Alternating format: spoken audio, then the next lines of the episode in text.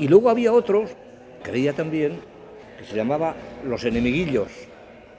Los enemiguillos eran unos bichitos que solamente estaban en contacto o tenían que ver con la gente embrujada. Gente que estaba, demonios o brujas, como poseso, ¿cómo se llaman eso? Algo así. Y entonces, esos se cogían por la noche en el campo, debajo de las piedras. Eran unos bichitos, salían, esos individuos, los cogían los bichitos y los metían en un canuto. Y allá los guardaban. Había muchos. Había muchos. Pero esos solamente los que estaban embrujados, o los que tenían que ver con ellos. Los demás no, la gente normal no, no, no. Y esos enemigos tenían un poder enorme.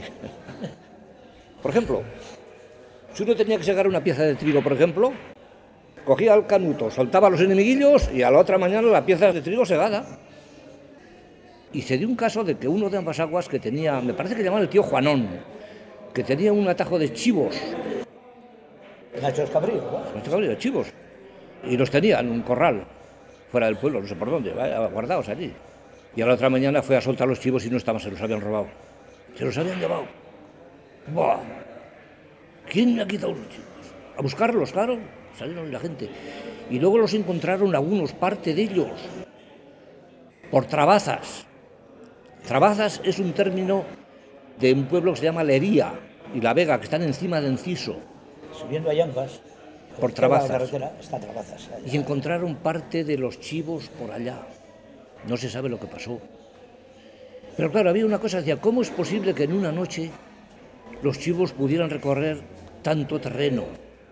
O sea, que no era lógico que en pocas horas, un poco en aquel tiempo, pudieran andar tanto. Y entonces la gente decía, alguno que les ha hecho los enemiguillos. Y con los enemiguillos han volado y en una hora son capaces de andar 50 kilómetros. No sea el tío Juanón quien le quitaría los, los chivos pero que los cogían debajo de las piedras por la noche y los metían en un canuto, que tienen las mujeres para guardar las agujas, tenían unos canutos de madera.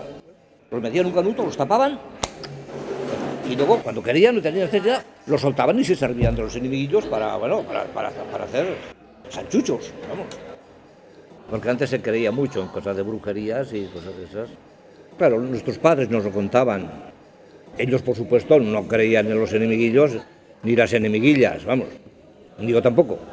Pero que sus padres sí. Es que antes creían en muchas cosas de esas.